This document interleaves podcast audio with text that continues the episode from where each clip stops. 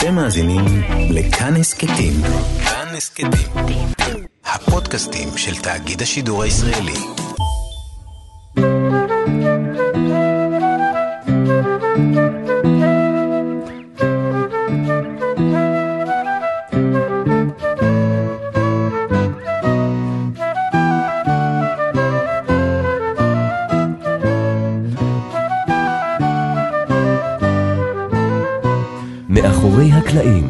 שעה עם רותי קרן על צידו הנסתר של עולם התרבות והאומנות.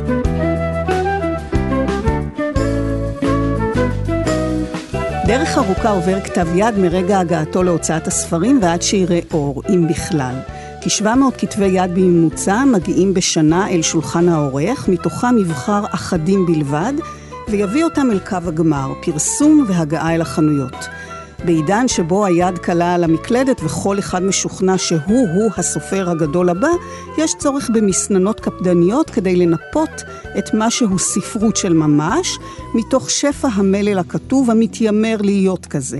ולכן האורחים בהוצאות הספרים ששולחנם עולה על גדותיו בערימות כתבי היד המחכים לתשובה נעזרים בלקטורים, קוראים. האם הם המשוכה שיש לעבור בדרך אל ליבו של העורך? מה תפקידם במערכת המורכבת שהופכת כתב יד לספר? מי הם בעצם האנשים האלו תחת השם המפוצץ והמאיים משהו לקטורה? עדי ארמוזה משמשת לקטורית זה 12 שנה, והיא האורחת שלנו היום במאחורי הקלעים. יוג'י גבאי על הביצוע הטכני, אני רותי קרן, מגישה ועורכת. שלום עדי. שלום רותי. בואי נפוגג מעט את השם המפוצץ הזה, או את המיתוס סביב הלקטורים, שאיכשהו נתפסים אולי כסלקטורים ראשוניים שכוחם רב. האם כך באמת? לא, לא ממש. אני חייבת לומר שאני לא מכירה את המיתוס הזה, ואני גם לא ידעתי מה זה לקטור לפני שבאמת נתקלתי בזה, זאת אומרת, או לפני שהציעו לי. לקטורים הם לא שלב הכרחי בתהליך הוצאה לאור. הם סוג של כלי עזר של עורך, פשוט לקבל עוד עין אה, מיומנת בקריאה. אז את אומרת שכל המיתוס הזה בעצם לא מוכר לך. איך את תופסת את עצמך בתהליך הזה? אני שמחה שהדעה שלי יכולה להביא תועלת למישהו, ו... צנוע למדי. כן, אני גם לא חושבת, אגב, שיש אה, דבר כזה ספר שראוי או לא ראוי לצאת לאור. בעיניי כל הספר ראוי לצאת לאור, ואני חושבת ש... טוב, זאת uh, אמירה שעוד uh, צריך יהיה לפשפש בה. פשפשי. כי בכל זאת את uh, לקטורית, שהרי צריכה לתת חוות דעת האם כן לאפשר לזה לצאת לאור, או לא לתת לזה לצאת לאור. זה כן, מה אבל, שמצפים ממך. אבל השיקולים שלי הם לא מונעים על ידי האם זה ימכור או לא ימכור. כן, זה לא שייך. העניין הוא... אם ראוי או לא ראוי. שהכל ראוי לצאת לאור, הרי... אני באמת עוד זוג עיניים, עוד uh, קורא מיומן שמביע את דעתו. אני... באמת שמחה שבתור קוראת מיומנת, כי בעצם מעבר לזה אין לי שום הכשרה מיוחדת, שיש לי משהו לתרום לתהליך הזה. בעיניי אין אה, ראוי או לא ראוי לצאת לאור מבחינת. אולי חשיבות של ספר. זאת אומרת, אה, מבחינתי אה, ספר כדאי או לא כדאי להוציא אותו לאור מבחינת רמת המוכנות שלו, זה הכל. לא כל דבר שקראתי אהבתי. לא כל דבר שקראתי הערכתי, אבל אני באמת לא מתחשבת בשום שיקולים של ההוצאה, כי אני לא ההוצאה, אני בסך הכל אומרת את דעתי. ואני חושבת שאני לפחות באה ממקום מאוד מעריך של כל התהליך הזה, ובכלל של אנשים שהם כותבים, שהם יושבים וכותבים ויש להם סיפור לספר, והם... מצליחים לעשות את זה.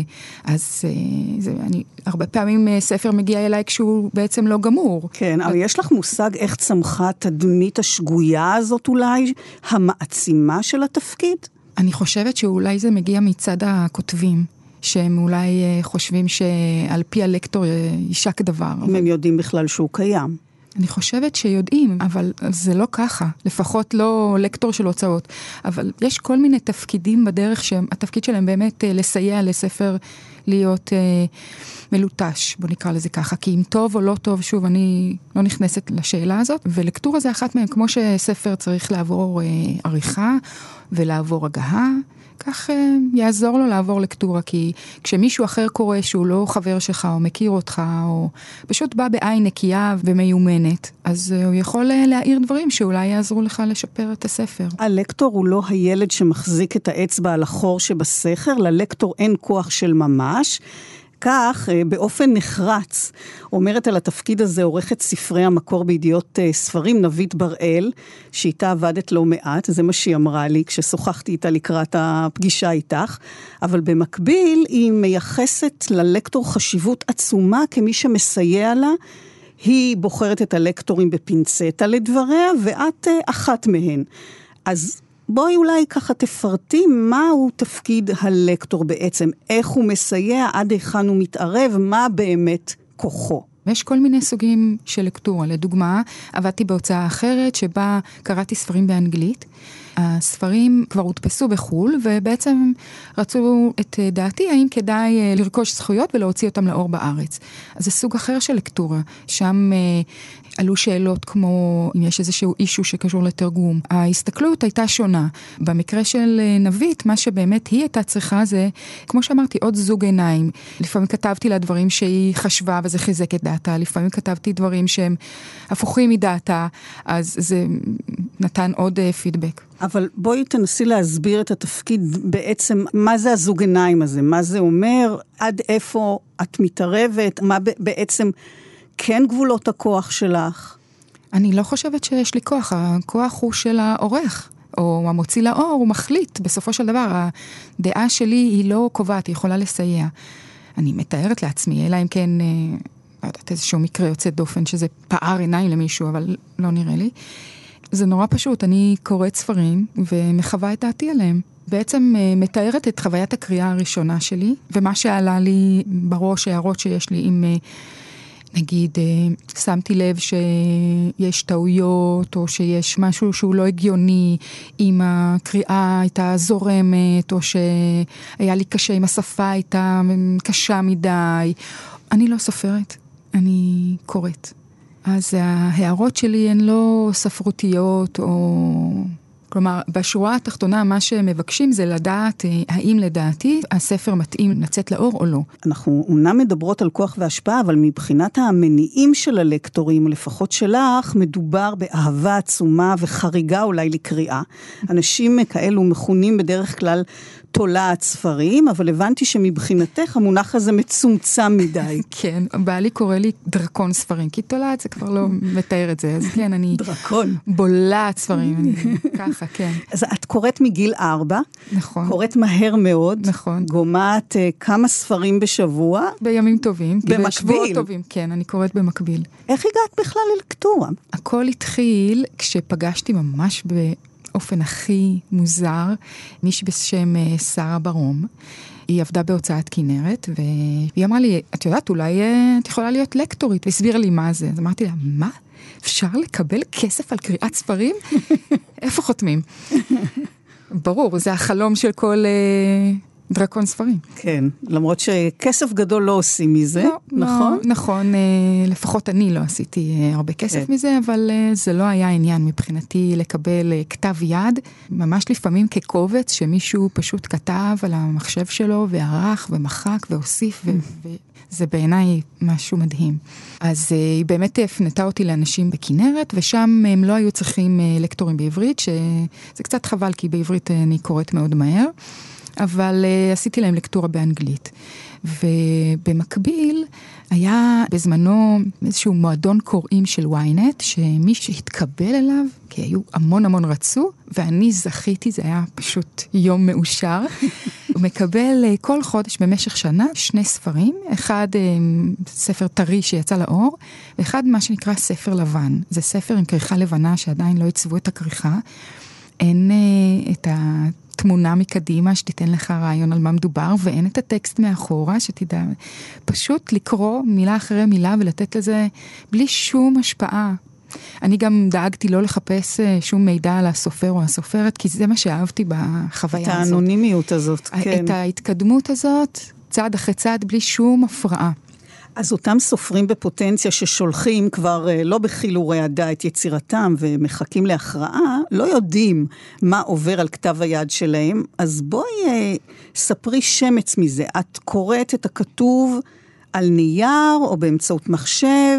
איך? בהתחלה זה היה כתבי יד מודפסים, ודי מהר זה עבר לקבצים. אני נהנית משניהם, כי בכתב יד מודפס אז אה, קניתי לי חבילה של דגלונים ופשוט אה, הדבקתי בכל מקום, וכתב היד היה נראה כמו, לא יודעת, תרנגול הודו. תרנגול הודו אה, מצויץ, וכתבתי להערות ואחר כך סיכמתי אותן. אחר כך קיבלתי קבצים ו... שיטת העבודה שלי הייתה, תוך כדי הקריאה אני כותבת לעצמי הערות. סתם מחשבות שצצו לי, זה לא מתאים לה לומר כזה דבר לדמות, או זה הבהיל אותי, או אוי גועל נפש, או כאילו... WTF כן. וכולי, וגם כל כמה זמן הייתי יוצרת ומתמצתת לעצמי מה קראתי. אבל זה היה שונה כשעבדת על זה עם דפים ממש, עם אותם דגלונים, לעומת העבודה לא, עם המחשב? זה השפיע באיזשהו אופן על חוויית הקריאה לא, שלך? אותו דבר, אני בן אדם שיכול לקרוא מהכל, ספרים, אני קוראת מהמחשב, מה... מהטאבלט שהיה לנו, מהקינדל, מהטלפון, מהקופסת אה, קורנפלקס. אני מהאנשים שתני לי לקרוא.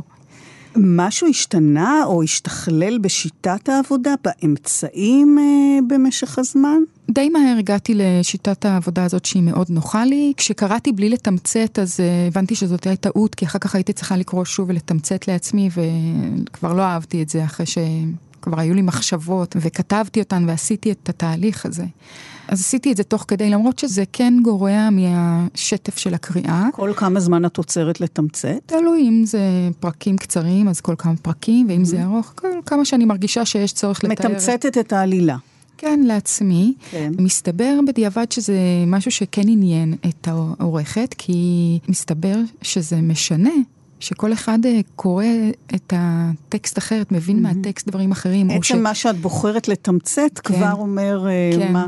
כן. בדיוק, אז זה הפתיע כן, אותי. כן, גם היה כלי. אז בעצם את מנהלת שתי רשימות, נכון? נכון אחת כן. של uh, סיכום הספר, והשנייה, כל מיני הערות, מחשבות, תחושות. שצצות, באותו רגע אני כותבת. ואילו פרמטרים את בוחנת בעצם? אני לא מסתכלת על זה ככה. שוב, זה מאוד תלוי בלקטורה. כשקראתי ספרים באנגלית, היו נקודות מסוימות שרצו לשמוע את דעתי עליהן. על התרגום, האם זה מתאים לקהל בארץ. ב... בידיעות קראתי באופן אחר, זאת אומרת, לא בדיוק חיפשתי, באמת השורה התחתונה הייתה האם לדעתי זה מתאים לאור ולמה. אבל אני קראתי חוות דעת שלך והיו שם הרבה מאוד אה, אלמנטים שאת מתייחסת אליהם, כמו סגנון, כמו אפיון דמות, כמו שפה, כמו עלילה, כמו... תחושות ש... לא כי הייתה לי איזושהי רשימה למלא, פשוט ככה אני חושבת כשאני קוראת. רק אם שמתי לב לזה, להפך, אם דמות לא צרמה בשום אופן, אז זה אומר שזה עבר טוב, אז אני אכתוב את זה. ואם היא צרמה באופן כלשהו, אז אני אומר את זה, כי אז זה רלוונטי. זה נקודה שנגיד לי משמעותית. האם אני יכולה ממש... אה, לטבוע פנימה לסיפור, או שיש דברים שמוציאים אותי ממנו. או יש סופרים שמתכוונים שאני אטבע לתוך סיפור, או יש סופרים שמתכוונים להרחיק אותי מה... אני יוצאת מתוך הנחה שכל מה שאני חווה במהלך הקריאה זה משהו שהתכוונו אליו. אז אם לא התכוונו, יש עם זה בעיה. לא, זאת אומרת, אה, אה, הרי אנשים מתכוונים שזה יהיה טוב. לא ואם מתעוררות בעיות, אז, אה, אז... אבל מה זה שיהיה טוב? השימוש בטוב הוא לא בהכרח מדויק בעיניי, כי נגיד, אחד הספרים שהכי הרשימו אותי, הוא ספר שהדמות שלו הרגיזה אותי. הרגיזה אותי, זה לא דבר טוב, נכון?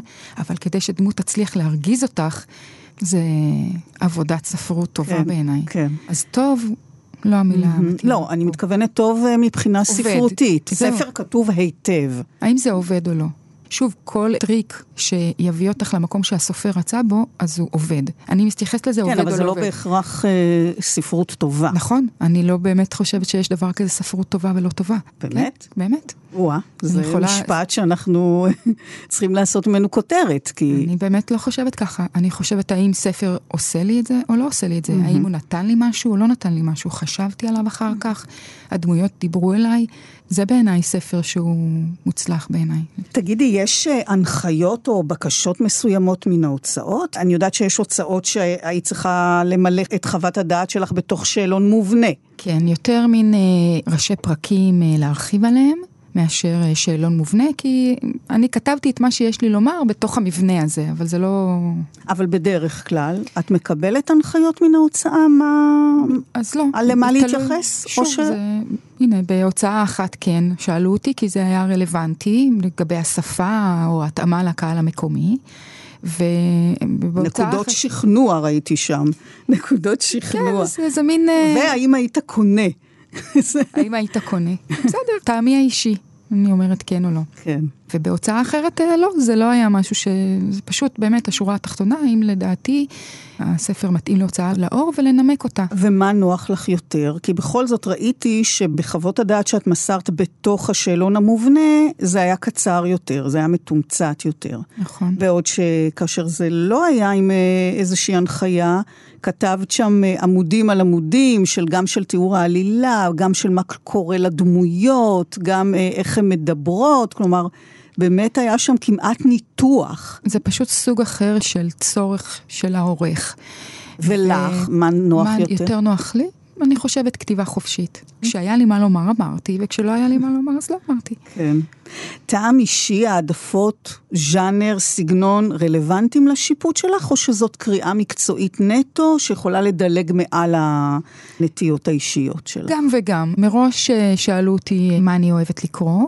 ומה אני לא מעוניינת לקבל לקרוא. אז מה שקיבלתי באמת היה במסגרת דברים שאני אה, אולי הייתי קוראת. אם זה ספר שבתחום הטעם שלי, אז אני יודעת אה, הרבה יותר על העולם הזה מאשר ספרים שלו. אז יש לי יותר מה לומר על מה שקראתי, אבל... אה, או למה להשוות, זה, mm-hmm. כי כל אחד בא עם הידע שלו. אז כן, זה רלוונטי, אבל שוב, לא מבחינת יותר טוב או פחות טוב. אני יכולה להגיד אהבתי או לא אהבתי, לא אהבתי יותר מי. זה לא, לא מעניין אף אחד. לא, השאלה אם נניח כשתקבלי משהו שאת אוהבת, אז מראש תהיה לך העדפה. אפשר גם לומר הפוך, שאם אני אקבל משהו שאני אוהבת והוא יהיה גרוע, אז mm. אני סופר אתאכזב ממנו. כן, נכון. ובאמת זה קרה, קיבלתי כתב יד בתחום של מדע בדיוני, ונורא שמחתי לקבל אותו. כי זה, את אוהבת את הז'אן. אני מאוד אוהבת, ועוד ישראלי בכלל, זה וואו. הלוואי שיתחיל פה משהו כזה שיפרח. וזה היה כל כך גרוע. שאלוהים יעזור לי, זה היה פשוט רואה, גרוע. הנה, את רואה, אז לא צריך להוציא כל דבר. אה, במקרה הזה אני מסכימה, כי היו בו המון שגיאות, היו בו המון דברים לא מדויקים. הרגשתי שמשהו שם אפילו מזלזל בקורא, mm-hmm. אז ברור שלא. ואת חושבת שהעובדה שזה היה מדע בדיוני, שאת אה, מתמצאת יותר בתחום, עמדה לזכותך ואולי אה, לרעת הספר? נניח, אם אני הייתי קוראת את זה, שאני לא כל כך... באמת או כתב... שזה היה רע נקודה, לכל קורא. אני לא יודעת, אני קוראת מסוימת. סך הכל לא הכל היה שם גרוע, היו שם אה, דברים מעניינים. אבל כתבתי באמת בחוות הדעת שחובב מדע בדיוני הזדעזע מלקרוא את זה. כן. אבל ייתכן שמישהו שסתם מחפש אה, סיפור קליל או ספר טיסה, אז הוא ייהנה ממנו. מה את בעצם אוהבת או לא אוהבת? אני אוהבת אה, מדע בדיוני ומתח מכל הסוגים, במיוחד מתח מכל מיני ארצות בעולם. ומה שאני לא אוהבת זה ספרים מדכאים. באמת. אני לא יכולה, זה ממש קשה לי, אני לוקחת את זה איתי אחר כך שבועות. אני לא אוהבת ביוגרפיות, ובאופן כללי, דברים שמבוססים על המציאות. אני, מציאות יש לי מספיק, אני רוצה בספר לעוף אה, בדמיון. עכשיו, מה שמגיע להוצאות, ברובו חומר שאינו ראוי לדפוס ולפרסום. יותר ויותר אנשים בטוחים שכל פוסט בפייסבוק כבר הופך אותם לסופרים ושולחים. אז את אמנם דרקון קריאה, אבל אני מתקשה להבין את הבחירה להעביר את הזמן, אני לא אומר לבזבז, על טקסטים בוסריים, לא טובים, לא מעניינים, מביכים, כתובים ברישול, במקום לקרוא ספרות טובה. בעצם רוב הספרים שאת קוראת ללקטורה, לא היית קוראת מיוזמתך, להנאתך. קודם כל, אני ממש לא רואה קריאה כבזבוז זמן, לא אם קראתי משהו מוצלח ולא אם קראתי משהו לא מוצלח. בעיניי... אז גם את ספר הטלפונים זה בסדר. אין בו סיפור. אם נלך על הקלישאה. לא, אין בו סיפור. אפשר להמציא. תמציא, ואם זה סיפור טוב, I'm in. אוקיי. Okay. שוב, אני לא חושבת שמשהו כן טוב או לא טוב. מכל דבר שמישהו כתב, אני יכולה לקחת משהו או לא לקחת משהו, ליהנות או לא ליהנות. אז מה זה משנה מי כתב את זה, אם כתב את זה לא, מר לא טולסטוי? מי, אבל איך. איך. יש, איך? יש ספרות טובה, ויש כתיבה לא טובה. את גם אמרת את זה קודם, זה היה ספר ממש גרוע. יש אמות אמרתי למה. מידה. יפה, אבל אמות המידה הן בעיני המתבונן. נכון. נכון, ההוצאה תגיד אה, טוב לא טוב, שווה ימכור לא מקור. את אה, תגידי טוב לא טוב, האם אה, הייתה שם חוויה ספרותית עמוקה או לא. אני לא מתייחס לזה ככה מבחינתי. עשה לי משהו או לא עשה לי משהו, זה ההבדל בין מוצלח או לא מוצלח. אני לא חושבת שבאומנות יש דבר כזה לא טוב, יכול להיות לא מדבר להרבה אנשים. מה שלא טוב זה יכול להיות דרך התנסחות, מה שלא טוב יכול להיות אה, לא לסמוך על הקורא. כשהסופר אה, מסביר כל דבר, אז הנה, אבל זה לא עושה את זה לא טוב, זה עושה את זה טעון שיפור. אם זה טעון שיפור, אז כנראה משהו לא טוב בבסיס, וגם לא הכל אפשר לשפר. תראי, כמו שלא כולנו יכולים להיות נגרים, ולא כולנו יכולים להיות רופאים, אז לא כולנו יכולים אה, להיות כותבים כן, טובים. יש- זה עניין של כישרון ומקצועיות. זה לא כל אחד יכול לעשות, בניגוד למה שכרגע ככה די רווח. שכל אחד באמת שמקליד כמה משפטים ברשתות החברתיות כבר חושב שזה ספרות. והנה, את נמצאת חושבת. שם. אני ככה חושבת. אבל את נמצאת במקום הזה שכן מבקשים ממנו חוות דעת. הרי אם לא היה צריך לשקול אם זה ראוי או לא ראוי, אז בכלל לא היה צריך את העין שלך לתת ה- את חוות הדעת. הראוי או לא ראוי זאת השאלה של ההוצאה, לא שלי. שאת מתבקשת לענות עליה. האם הוא מתאים, לא ראוי, זה לא אותו דבר. האם הוא מתאים, אני יכולה לומר אה, כן, אבל צריך לשפר. לא כי זה לא מעניין, או בעיניי הכתוב טוב או לא טוב, או ספרותי או לא ספרותי, הוא לא הפרמטר היחידי בחוויה של קריאה. הוא לא חייב להיות טוב בשביל לה- להפיק ממנו הנאה. אני מאוד נהנית לקרוא כתבי יד מתאימים או לא מתאימים, או שמדברים אליי או שלא מדברים אליי, כי הם תמיד צוהר למשהו שאני לא הייתי חושבת עליו. נכון, אני לא הייתי לוקחת מהספרייה את הספרים הספציפיים האלה, ובגלל זה שמחתי שקיבלתי אותם ככתבי יד, כי בחיים לא הייתי קוראת כזה דבר mm. אחרת. אני באמת לא רואה את זה כבזבוז זמן, ואגב, זה גם לא סותר. אני קוראת גם לקטורה וגם ספרים שאני אוהבת. אני שוב אצטט את העורכת נבית בראל, שכינתה את זה, תקשיבי טוב, בחירה להתבונן בספרות מן האסלה. ממש כך, תחתית שבתחתית. ככה התנסחה. אז זה, אלו מילים של עורכת, לא בהכרח של קוראת. אני קוראת, אני לא סופרת, אני לא עורכת, אני לא הוצאה לאור. אני לא צריכה לקחת כשיקול אם משהו יהיה אהוב על הרבה אנשים או לא, רק מה דעתי. כן, אבל אני מנסה להבין מה הרווח שלך מתוך הדבר הזה, מה ממש- מושך אותך בדבר הזה. אני מאוד נהנית מזה. אני קוראת דברים שאנשים חיברו ובאמת ירקו דם. מעט מאוד מכתבי היד שאני קראתי. היו לא מושקעים. אולי אחד או שניים ועליהם מיד, אה, זה מאוד הרגיז אותי באמת שסתם, אה, אין דבר כזה. אדם שיושב וכותב ספר, הוא עושה את זה בכל מאודו. ובעיניי זה מעורר כבוד. זה מרשים אותי, זה מעניין אותי, זה יפה בעיניי. אני לא חושבת שלשבת ולקרוא ספר של טולסטוי יהיה עיסוק יותר אה, טוב, ראוי, מהנה, או לא משנה מה שתגידי, מאשר לקרוא כתב יד של מישהו לא מוכר, לא מפורסם, לא למד ספרות, לא למד לכתוב. וואו, זה ממש מרתק, זה אולי לפעמים הרבה יותר מעניין. מה שלקרוא משהו מלוטש שכבר עברו עליו, או איזשהו סופר שכותב ספרים לפי נוסחאות, וזה הספר ה-11 שלו. אני לא אגיד שאת זה אני לא עושה, זה גם נחמד, אבל לראות משהו שמישהו הרכיב, מישהו, זאת עבודה אמיתית, אני לא יודעת איך להסביר, אולי, אני חושבת שסופרים מיומנים, הם, הם יודעים כבר מה הם עושים, אתה, אני חושבת גם אתה בוחן באופן שונה את הספר. אני לפעמים שואלת את עצמי שאלות אחרות. למה הוא הוציא את הספר הזה? האם הוא סתם מתחייב להוצאה לעוד ספר, אז זה מה שהוא הוציא? זה אגב מחשבות אמיתיות שחשבתי על אה, ספרים מסוימים. אין ספק. יפה, אז פה זה לא המצב, פה זה בן אדם עושה את הכי הכי שהוא יכול. האם זה עובד או לא עובד? Mm-hmm.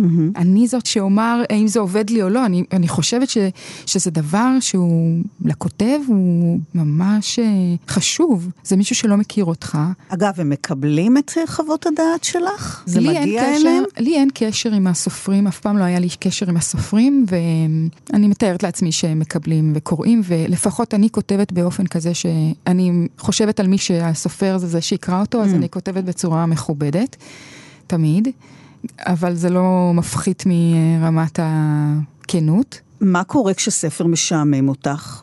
בלתי קריא בעליל, את מפסיקה? כן, זה לא קורה לי הרבה. קרה לי פעמיים, ספר אחד שפשוט שעמם אותי באופן כזה שלא יכולתי לחזור אליו.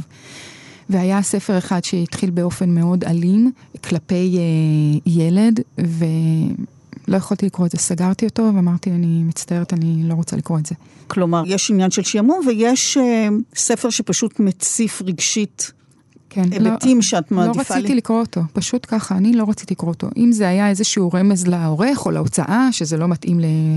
לא יודעת, נשים בגילי, או לאימהות צעירות, או ללא יודעת מה, יופי, אבל מעבר לזה לא, לא עניין אותי לקרוא. בואי נתעכב קצת על ההיסחפות. את סיפרת לי שאת אפילו צריכה לשים לעצמך שעון מעורר כדי שלא להיבלע בקריאה לגמרי. נכון. זה מה שאני אוהבת בקריאה. עד כדי כך. כן, אני יכולה, אם יש לי זמן פנוי, ואם אני יכולה להרשות לעצמי אה, להתמסר, אני יכולה לקרוא ספר מכריכה עד כריכה, בלי שום בעיה. וקרה לך שכתב יד אה, סחף אותך לחלוטין, אבל כשל כן. בכל הפרמטרים למעשה? לא בכל הפרמטרים, אם הוא סחף אותי אז הוא מספר טוב, אבל כן, קרה לי פעמיים ספרים שהם היו באמת אה, מאוד אה, סוחפים, והסיפור שלהם היה ממש סיפור טוב ומתגלגל טוב, אבל ברגע שעצרתי והסתכלתי אחורה, או שחיפשתי משהו כי לא זכרתי, פתאום ראיתי שיש חורים בעלילה, וראיתי אה, דמויות שהשם שלהם לא נכון, ו... פשוט כל המבנה הזה של הסיפור מתפרק. אבל אלו אנשים עם uh, יכולת uh, סיפור מדהימה, אז uh, דווקא כתבתי, דווקא המלצתי לא להוציא לאור, אבל כן לתת לזה סיבוב נוסף. אז יש כאן בעצם פרדוקס. את מדברת על שני ספרים, אחד מהם היה איזה סיפור שמתרחש בדרום הארץ. כן. נכון? עם בדואים נכון. ורבנים. וואו, ו... איזה סיפור טוב זה היה. מין מערב פרוע מקומי. כן. זה... ש- שהיה לו פוטנציאל. הייתה לו אווירה מדהימה, אווירה מיסטית במדבריות הזאת, בסוף העולם, זה היה, זהו, סוף העולם. כן, ומה לא, לא החזיק שם? מה לא... הדבר הכי משמעותי זה שהסוף היה גרוע. הסוף היה גרוע. גרוע אין. מבחינת התוכן או מבחינת איך שהוא כתוב? לא, לא, מבחינת התוכן, הוא היה מאוד מאכזב. Mm. אחרי סיפור שלם וכל מיני בחינה של דברים, באמת זוויות הזויות אבל מעניינות, פתאום הפושע היה איזה מין דמות לא מוכרת, סתם לא, לא מעניינת, וזה היה cop-out. הסופר בנה מתח בכל מיני כיוונים, שהוא פשוט התפוגג ולא קיבל מענה, וחבל, היו שם, היו שם כיוונים מדהימים, איזה הבנתי דמיון. ש, הבנתי שגם דמויות שהוא שכח את השמות שלהם. כן, כאילו. אז ככה זה הכל התפרק, כי... זה די כי... מרושל. כן, אז יכול להיות שקיבלתי את כתב היד באמצע הדרך. לא, אז אני אומרת, יש כאן משהו קצת מטמיע, כי אם נסחפת, אז אולי זה כן עובד. כלומר, אני מנסה להבין את הפער בין החוויה שאנחנו מכנים חיובית, נסחפת, כלומר ספר עובד, לבין העובדה שאת אמרת, הספר גרוע, מאוד גרוע אפילו. איך זה מסתדר? זה אדם שיודע לסחוף בסיפורים שלו, אבל לא יודע לשמור על קו עלילה. מסתבר. אני פעם ראשונה שגיליתי. זה אדם שאולי יש לו סיפורים טובים, אבל הוא לא יודע לכתוב אותם. את יודעת, זה בדיוק מעשה הספרות. אבל הכתיבה הייתה טובה. את יכולה לפגוש מישהו באוטובוס שיספר לך סיפור מדהים.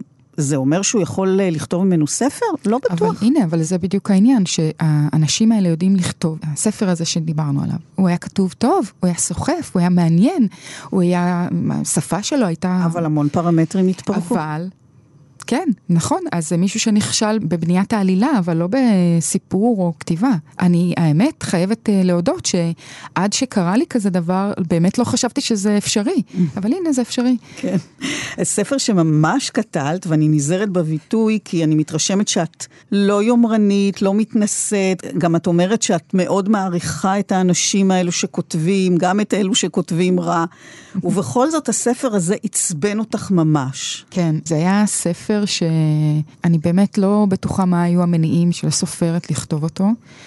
אני כתבתי את זה גם בחוות הדעת שלי, שאני חושבת שכמו הדמות, גם הסופרת ניסתה איכשהו לזקק משהו חיובי מחוויה לא טובה. ועל זה אני, נתתי לה את הקרדיט, אבל הספר עצמו הוא היה צעיר וטרחני ולא בשל, ובעצם הרגשתי שלסיפור הזה אין לו מה לומר לי.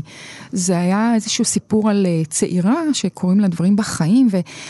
הוא פשוט דיכא אותי, כי הצעירה הזאת מסתובבת בדיכאון אה, קיומי על כלום.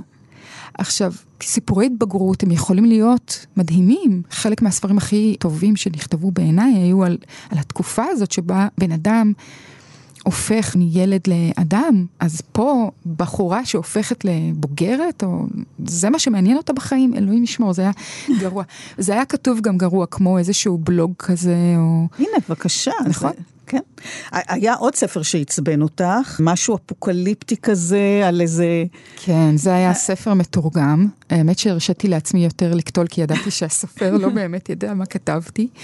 אבל אה, כן, הספר השני הרגיז אותי כי הוא... העולם שהוא התרחש בו היה כל כך מופרך, ובמקרה זה היה עולם שאני מבינה בו, והייתי בתוכו. הסיפור מתרחש בעולם עתידני, שבו וירוס אה, מוזר. פוגע בנשים שנמצאות בתחילת ההיריון שלהן. מה שזה אומר זה שבעצם זה הדור האחרון לאנושות.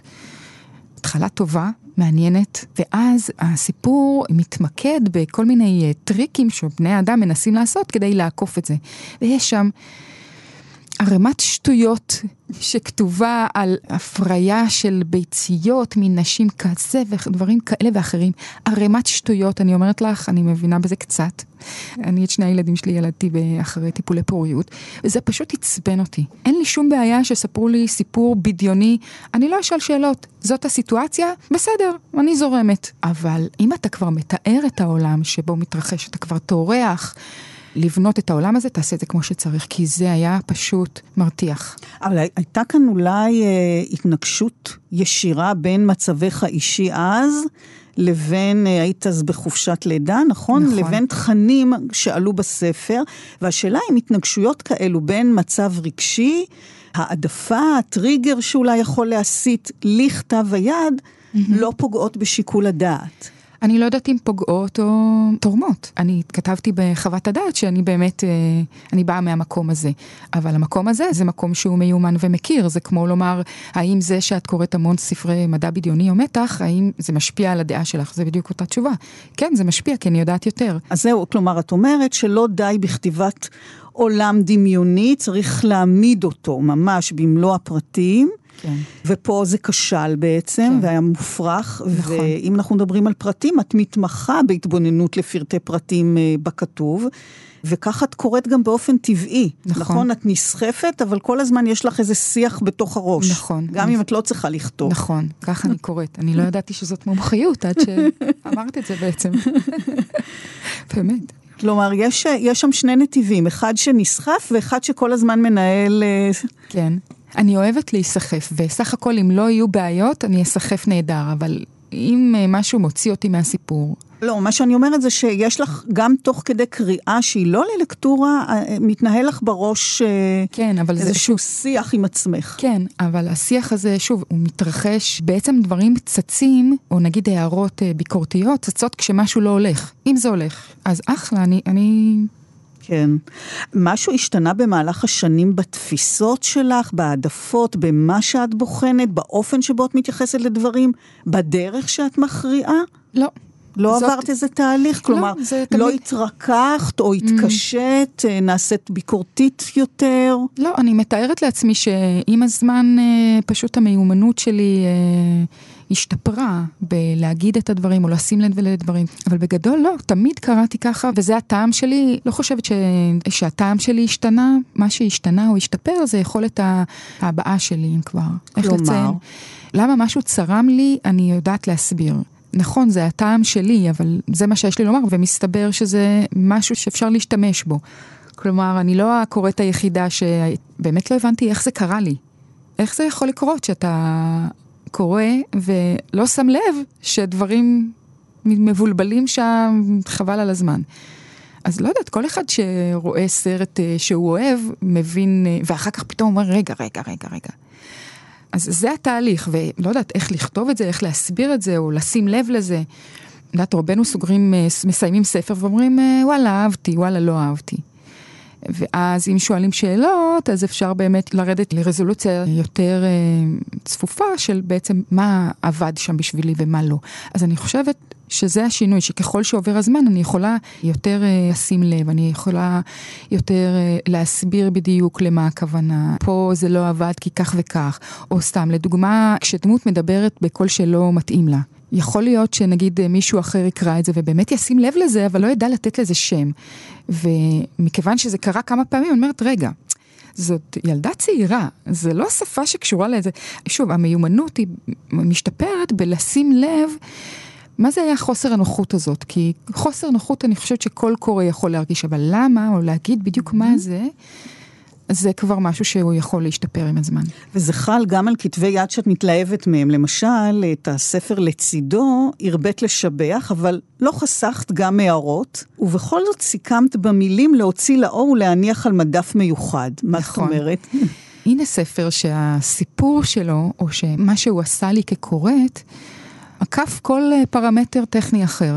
נכון, יכולות להיות אה, נקודות לשיפור, אה, אם זה באיך אה, לכתוב את הפסקה, או איך להתחיל אותה, או בסדר הדברים. היו לי הערות והייתה לי ביקורת על דברים טכניים מסוימים, אבל הסיפור עצמו, הדמויות היו כובשות, אני נעתי בין... להעריץ ובין לרצות לנער את הדמות הזאת, די כבר, תעשי ככה ותעשי אחרת, ומספיק לשמור את זה בבטן ותגידי משהו למען השם. אז אני חושבת... והביקורת הזאת היא לדמות או, לח... או למי שכתב אותה? לא, לדמות עצמה, למה את לא אומרת שום דבר? מה את חיה 20 שנה בלי לומר כלום? כן. זה היה אחד הספרים שהדמויות שלו היו הכי חיות מול עיניי, הרגשתי שאני רוצה שהם יבואו אליי למרפסת וישבו ואני אגיד להם, תקשיבו, היא אוהבת אותך, אתה אוהב אותה, מה הבעיה? תסתדרו כבר. ומדף מיוחד זה, מה, זה... ש, שמה, שפשוט י... לא יפספסו את הספר הזה? זאת הכוונה? אחד מהספרים הבאמת כן. המוצלחים שקראתי. ולפעמים רק היבט אחד תופס אותך.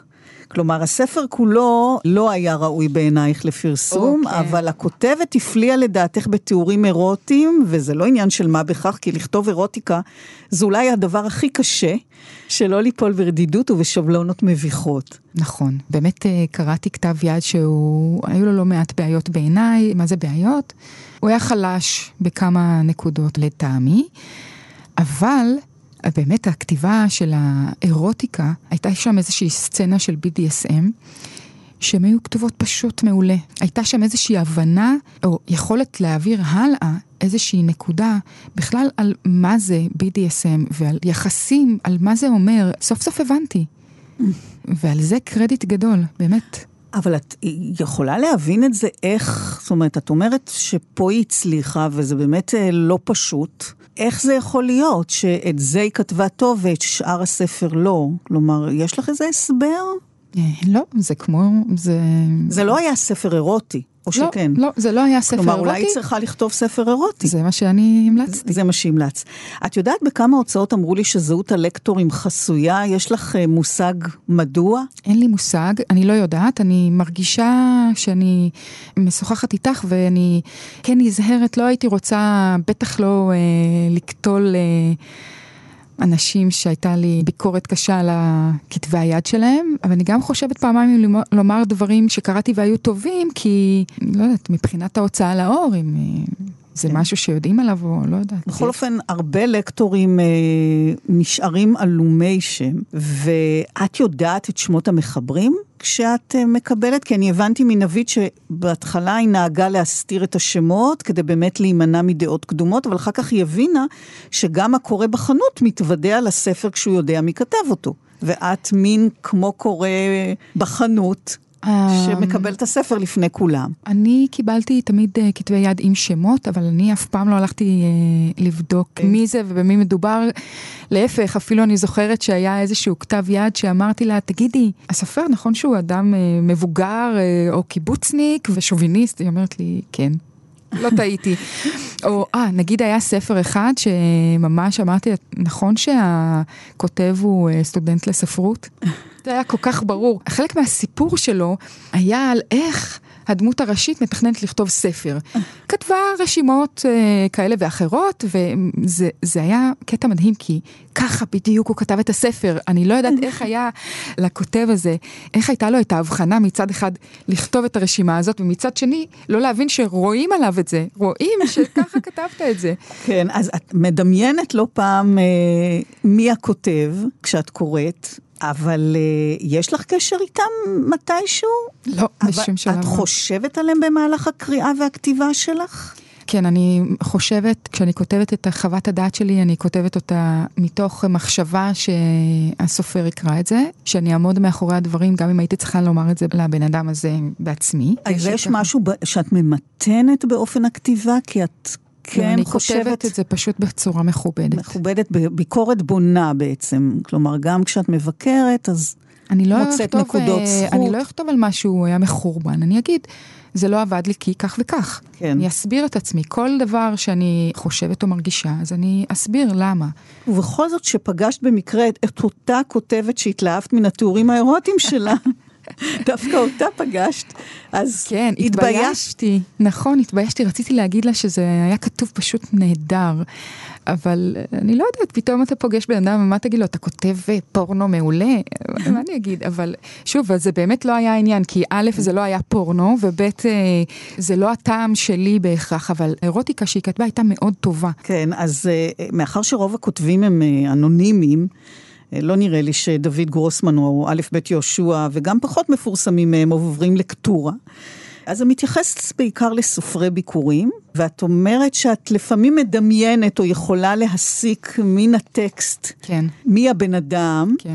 ויצא לך, חוץ מאותה בחורה שכתבה אירוטיקה, הזדמן לך להיפגש במפתיע, אז זה באמת אה, הלם את... אה... בדרך כלל כן. אני חושבת שסופר כותב מעצמו. הוא לא בהכרח כותב את הסיפור שלו, אבל הוא כותב את עצמו. אז, אז זאת אומרת, אם רוא... בן אדם הוא שוביניסט, אז הוא לא יכתוב... לא יודעת, זה... לא, אבל השאלה אם את רואה את זה, כשאת רואה את הבן אדם, את פוגשת אותו, אם אבל... זה מסתדר, זאת אומרת, את אומרת, רגע, זה האיש שקראתי את הספר שלו. אבל פגשתי פעם אחת מישהי, ו... כן, מבחינת ה... איך שהיא נראית, אה, זה לא כל כך שינה, אבל באמת הייתה בגיל שחשבתי שהיא תהיה, ו... כלומר, את קוראת ויש לך הנחות מי האיש, ואת כן. קצת מבררת. כן, אחר כך אני שואלת, או סתם הולכת לבדוק. היה לך בגוגל. מישהו כזה שהסקת שהוא איש... שהוא איש ביטחון, כן, בקלות מהכתיבה, כי באמת, כתב בצורה. את יודעת, מילים צבאיות כאלה, כן. עם התייחסות מאוד שוביניסטית לנשים, ואפילו לא מתוך איזושהי כוונה רעה, כמו שככה ככה הוא... זה כל כך ברור, אז... כן. מה שאת שמחה לפגוש, גם אם הספר לא ראוי בעינייך לדפוס, זה עולמות שלא עיקר, דמויות, אירועים, סיפורים. אחד הספרים שכשקראתי את uh, תיאור העלילה שכתבת עליו, כבר גלגלתי עיניים, עוד לפני הניתוח שלך. אני חושבת שזה הספר של האיש הזה שהרגע הזכרנו, הוא עסק באיש שהוכשר להיות איש ביון בישראל, כן. פליט שמנהל מערכת יחסים רומנטית עם חיילת ישראלית, ומכאן הלכתי לגמרי לאיבוד, uh, מהתיאור שלך, שזה תמצות שלה. uh, את ביקרת את הספר הזה בחומרה. כתבת שהוא ארכאי, שהוא שוביניסטי, שהעלילה והתרחשויות אינן אמינות, שהטקסט נראה כמו הרצאה על היסטוריה של המזרח התיכון, ושהוא איננו מתאים לפרסום, אבל כן פרגנת להיבטים ההיסטוריים שעלו ממנו ושמצאת בהם עניין. נכון. זה בן אדם שמן הסתם אה, מאוד אה, מעורה בתחום, וזה היה מורגש. כלומר, כשהוא דיבר על ההיסטוריה של הסכסוך אה, הישראלי-פלסטיני, וכשהוא דיבר על כל מיני מערכות צבאיות, היה ברור שהוא יודע על מה הוא מדבר, והיה לי מה ללמוד מזה, זה היה מאוד מעניין. רק שהסיפור עצמו היה באמת גרוע, כן. מופרך, לא הגיוני, הלך לכיוונים הזויים. מדהים, לא... באופן לא דומה, גם ספרה של אה, אולג גרויסמן, קהילת האבודים, שאהבת אותו מאוד, אפשר לך הצצה לעולם שאת לא מכירה. היו שם בעיות, אבל מצאת אותו מתאים. אפילו נתת עותק לאימא שלך. נכון, זה ספר, הוא הרשים אותי מאוד. גם למדתי המון על... Uh, על העלייה מברית המועצות, באמת במה הם נפגשו כשהגיעו לארץ, ביחס ובכלל בהתנהלות של איך עולים לארץ, איך עוזבים אה, מקום שחיית בו ומגיעים אה, למה לבוא לארץ וכולי, המניעים השונים שהיו לכל עלייה לעלות לארץ, וזה היה באמת מעניין. ומעבר לזה, יש לסופרת יכולת תביעת סיפור פשוט מדהימה. זה משהו שאת, שאת בתור קורא, אתה שם לב אליו, אתה שם לב אליו כמה שהוא טוב. אז היו שגיאות כתיב, אז היו, אני אה, יודעת מה, בעיות עלילה פה, שם, זה ממש... אני חושבת שהספר הזה הוא, הוא מאוד הרשים אותי, והוא גם בעיניי חשוב, למרות שאני לא אוהבת אה, לומר על אה, יצירות אומנות שהן חשובות, כי אין דבר כזה, אבל הספר הזה... ממש הרשים אותי, ובאמת נעשו שינויים בכתב היד. וקיבלתי מנבית את הספר, ואני ישר נתתי לאימא שלי לקרוא אותו. הוא פשוט משגע, ספר משגע. אז קורה שלספר אה, יש בעיות ואת ממליצה לפרסם, וההפך, ספר שהתלהבת והמלצת לא לפרסם. איך שקלול הפרמטרים שאת בוחנת מכריע? איך את מחליטה בסופו של דבר? זה לא משהו מושכל, אני פשוט חושבת על התשובה כשאני עונה לך עכשיו. אני חושבת שאם יש מה לתקן, אז אפשר לתקן, ואם אני לא חושבת שיש מה לתקן, אז אני אומרת שלא. כלומר, שגיאות כתיב, אה, חוסר תשומת לב בעלילה, שם לא נכון, זה בסדר, זה דברים שאפשר אה, לתקן. בעריכה, כן. כן, אבל סיפור משעמם, או באמת חוסר יכולת לספר סיפור, או סיפור שלא עושה לי כלום, שמשאיר אותי אחר כך עם כלום, אז אני אגיד, זה לא עניין אותי. אגב, אני יכולה גם לומר, אני חושבת שהוא מתאים לפרסום ואותי זה לא עניין. Mm-hmm. כלומר, יש את דעתי האישית ויש את דעתי הכללית. על מה את לא מתפשרת בשום אופן? אני לא חושבת שיש דבר כזה, אני חושבת שזה מכלול. כי כמו שראינו, באמת יכולה להיות יכולת סיפורית מדהימה. עם עלילה שקורסת. יכול להיות רעיון נפלא, שפשוט לא עושה את זה. כמה זמן עורכת קריאה כזאת בדרך כלל? לקרוא ולכתוב את החוות דעתי לוקח לי נגיד 20 שעות אולי. ולפעמים את קוראת פעמיים, נכון? הייתה פעם אחת שקראתי פעמיים, כי באמת לא הייתי סגורה על מה דעתי על כתב היד. ואכן אה, מה שחשבתי התחזק בקריאה השנייה, אבל אה, לפעמים כן ולפעמים לא. אם נגיד עבר זמן בין קריאה אחת לשנייה, אז אני... כן. וזה יכול לשנות את דעתך, אה, קריאה שנייה? זה עדיין לא שינה את דעתי. ודעתך, כאמור, מועברת לעורכת. יש מערכות יחסים לקטור-עורך? יש איזה דיאלוג? אני חושבת שזה מאוד אישי, אני יכולה רק להעיד על עצמי, אז עם נבית כן. אני מאוד מעריכה את נבית ואת אה, דעתה ואת הכתיבה שלה, ואת בכלל יכולת הכתיבה שלה והמקום שהיא נמצאת בו, ואותה כבן אדם, אז עניין אותי לדבר איתה ולשאול אותה. היו כתבי יד שעניין אותי מה קרה איתם אחר כך, אז שאלתי אותה. אבל אה, בזמן העבודה. בזמן הקריאה, לא. יש דיאלוג שמתקיים והוא קשור לעצם העבודה שלך על לא. זה? ב... אין שיחות? לא, אין. כי אני שוב אביא ברשותך את הזווית, זווית העורכת. כן. של נבית, שרואה בחוות הדעת המורחבת שלך עין נוספת שיכולה להעיר לה דברים שאולי היא לא שמה לב, ומנגד אה, משהו שנניח הלקטורית, אה, כל לקטורית, אה, כותבת שהוא איננו נכון, ויכול להעיד על בעיה בכתב היד. משהו לא מובן כמו שצריך כנראה. כן. ואני מבינה שהיא ביקשה ממך נימוקים. מדוע פחדת, הסתקרנת, נמתחת, התרגשת וכולי, לא רק, טוב, כאן זה ריגש אותי, כאן... כמובן, זה... כמובן, ככה אני גם אתן ביקורת, אבל בלי קשר, אני לא חושבת ש... והיא העידה שהיו לך נימוקים מוחצים וקולעים מאוד. זה פשוט התאמה. זה מה שהיא הייתה צריכה, וזה עבד. לא יודעת אם אני אתאים לכל עורך. אני חושבת ששאלת אותי מה צריך אה, לקטור. אז אני חושבת שמה שדרוש ללקטור זה יכולת הבעה ודעה שמעניינת מישהו. כן, ואפרופו מערכת היחסים, היא אמרה לי שהיא רואה בלקטור את האדם היחיד לשוחח איתו על הקריאה. לשוחח איתו על, על הקריאה, זאת חוות הדעת שלי, זאת הלקטורה שלי. מה חשבתי, מה קראתי, לא הרגשתי ש... לא, אבל השאלה אם זה מעבר לאת מגישה את חוות דעתך הכתובה, לבין לנהל על זה שיחה. מדוברת. לפעמים, אבל זה לא היה חלק אה, הכרחי מהתהליך. לפעמים היו דברים שסתם, מה זה היה? oh, oh my God, oh זה מעולה, את חייבת, מה... יותר דברים כאלה אישיים, אבל... אני גם באופן אישי מעדיפה קודם אה, לגבש את דעתי על דברים ורק אחר כך אה, לדבר ולהתייעץ, כי אני לא רוצה שבזמן שאני מגבשת את דעתי, משהו ישנה את זה. באופן כללי, אני כזאת. אחרי שאני יודעת לומר מה אני מרגישה, אז זה זמן לדבר ולשמוע ולשנות את דעתי, כמובן, על כל דבר. אבל התהליך הזה הוא, בשבילי הוא משהו שאני מעדיפה לעשות לבד. אז בזמן הקריאה אני בוודאי לא דיברתי איתה. אחר כך, אחר כך כן, לפעמים כשיש אה, דברים יוצאי דופן או מעניינים, אז אנחנו, אז אנחנו מדברות קצת. לדוגמה, הספר שקראתי שמאוד הרשים אותי, וסיפרתי לה, לא רק כתבתי, גם... גם דיברנו על זה, כי זה יצא מגבולות החוות דעת על ספר, וואו, זה נגע בי.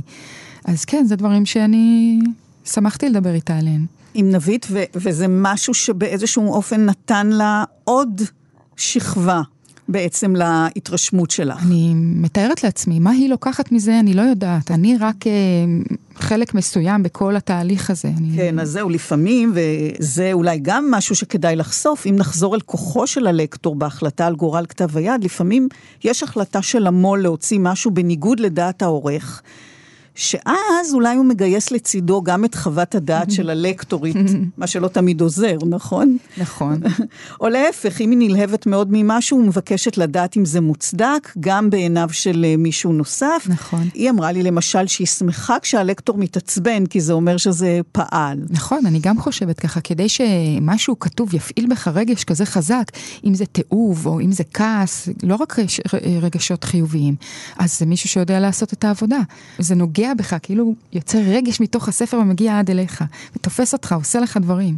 כן, אז היו בוודאי כתבי יד שפסלת ובכל זאת פרסמו, או mm-hmm. כתבי יד שאהבת מאוד ולא פורסמו. נכון. גויסת פעם להיות מין uh, מליץ יושר כזה? במקרה נבית סיפרה לי שכן, אבל זה לא משהו ש... לא. היא פשוט השתמשה בזה, כן. כן, אנחנו פשוט צריכים להבין שיש המון שיקולים uh, בהוצאה נכון. של ספר, אנחנו נכון. מדברים על הלקטור, אבל... בסופו של דבר, מי שמחליט זה המו"ל של ההוצאה, נכון ולא מאוד. יש כל מיני שיקולים נכון שהם בכלל לא חייבים להיות קשורים. נכון, ל... גם להפך. אגב, היה ספר של אה, מאיה בז'רנו שקיבלתי לקרוא. והוא הדהים אותי. כתבתי לנבית שברור שלהוציא לאור, נכון, זה ספר נישתי, ספר שמתאים לקוראים מאוד מסוימים. ואז היא התפלאה, היא אמרה לי, באמת? את חושבת שהוא מתאים להוצאה לאור? אמרתי לה, ברור, זה ספר מצוין. עכשיו, השיקולים של האם זה אה, רווחי, לא רווחי, מכיר, לשוק, מכיר. מכיר או לא כן. מכיר, זה, זה לא מעניין כן. אותי, לכאן או לכאן. זה עניין שלהם, גם אם מוכרים ספר, בוא ניקח את המקרה ההפוך, שספר שאני חשבתי שהוא היה גרוע מאוד, אבל היה לו פוטנציאל אה, מכירתי גבוה, וזה מה שהם עשו. כן. בסדר. או יש, כל מיני... יש אנשים שקונים ספרים בשביל לשים אותם על שולחן הסלון שיהיו יפים. או יש ויש אנשים... גם כל מיני אינטרסים של המו"לים, בואי נכון. נזכור גם את זה. איך את מרגישה אז בעניין הקשר בין ההמלצות שלך לבין התוצאה אחר כך? זה מעורר בך מחשבות או היסוסים, או שברגע שסיימת, את לא מסתכלת לאחור? לא, סיימתי, אני לא מסתכלת לאחור מהבחינה הזאת. לפעמים כן, שוב, מעניין אותי מה קרה עם ספר אחר כך, אם הוא יצא לאור, אבל אני לא מרגישה שאיך הוציאו את זה למרות דעתי, או איך לא הוציאו את זה, אני, זה ספר גאוני. אני יודעת איך השוק הזה מתנהל. ברור לי שיש שיקולים מגוונים להאם להוציא ספר לאור או לא. אני רק אומרת האם לדעתי הוא מתאים או לא. זה הכל. את אה, דרקון ספרים, קוראת מיומנת עם עין חדה ורגישה שלא פעם אה, מצביעה על בעיות ספציפיות מאוד. נגעת טיפה בעניין הזה, אבל יש לדעתך אה, תכונות נדרשות שכדאי שיהיו ללקטורים מאפיין אישיותי אפילו? קראתי פעם אה, לקטורה של מישהו אחר. Mm. הלקטורה בכלל לא נראתה כמו הלקטורות שלי. היא הייתה מאוד ארוכה, והייתה נראית כמו עבודת תזה על איזה והאדם הזה כתב בצורה כל כך לא מכבדת, שאני חשבתי לעצמי, לא מעניין אותי מה יש לך לומר, אתה פלצן. בעיניי צריך להיות בן אדם, דבר ראשון, כי בצד השני יושב בן אדם שכותב. כן. זה גם מה שמעניין אותי בקריאה, לקבל משהו מבן אדם אחר. אני לא, לא מכירה אותו, לא יודעת איך הוא נראה, לפעמים הוא אפילו לא גר פה, אבל זה נראה לי קשר בסיסי בין קורא לכותב, ואם אין לך כבוד לזה, אל תעשה את זה. ואי אפשר שלא לשאול אם זה לא עושה לך חשק אה, להתקדם אה, לתפקיד אה, עורך, מי שהשפעתו בכל זאת משמעותית יותר, או אפילו לכתוב. הלוואי שהייתי מוכשרת מספיק כדי לכתוב, יש לי מלא סיפורים בראש. אולי יום אחד, אבל אה, לא, אני לא, לא הייתי רוצה להחליט אה, החלטות כאלה. אני לא חושבת שהטעם שלי תקף לכולם, כך שאם היו יוצאים פה רק ספרים בטעם שלי, אז אה, היה פה גם משעמם. אני מאוד נהנית לעבוד בתחום הזה של ספרות וסופרים. אנשים שקוראים כמו אחים שלי, ואנשים mm-hmm. שכותבים אה, מדהימים בעיניי. והייתי רוצה שככה זה יישאר, לא... ובעניין האנונימיות, לקטורים באמת נותרים עלומי שם, מעין אה, סו-שף, אם נקביל להיררכיה בעולם הבישול, או אולי אפילו לא אה, עובד מטבח אולי. את מהרהרת בזה לפעמים במקום שלך, בתהליך שעובר כתב יד, בהשפעה שלך? מה היית רוצה שכן ידעו? אני רואה את עצמי כאורחת מבקרת. זה הכל. אני באה ורואה ואומרת, ואז הולכת. אני חושבת שבתחילת השיחה שלנו את הצגת את התפקיד של אה, לקטורה כאיזשהו משהו אה, מלחיץ, מפחיד, אה, כאילו אנחנו עם הסכין הקצבים ש... זה מה שאנשים חושבים. אז אני רוצה לומר שזה בכלל לא ככה. שבצד השני, מעבר לחוות הדעת, יושבת אני, שאני אה, בסטיין של הקוראים, בסטיין מהסיפור שאינו נגמר. ואני באמת רוצה שתספרו לי סיפור. אני רוצה לשמוע סיפור טוב. תסמכו עליי, אני אבין, אני אבין מה שתגידו. אני לא באה לקטול ואני לא באה להתאכזר ואני גם באמת לא חושבת ש...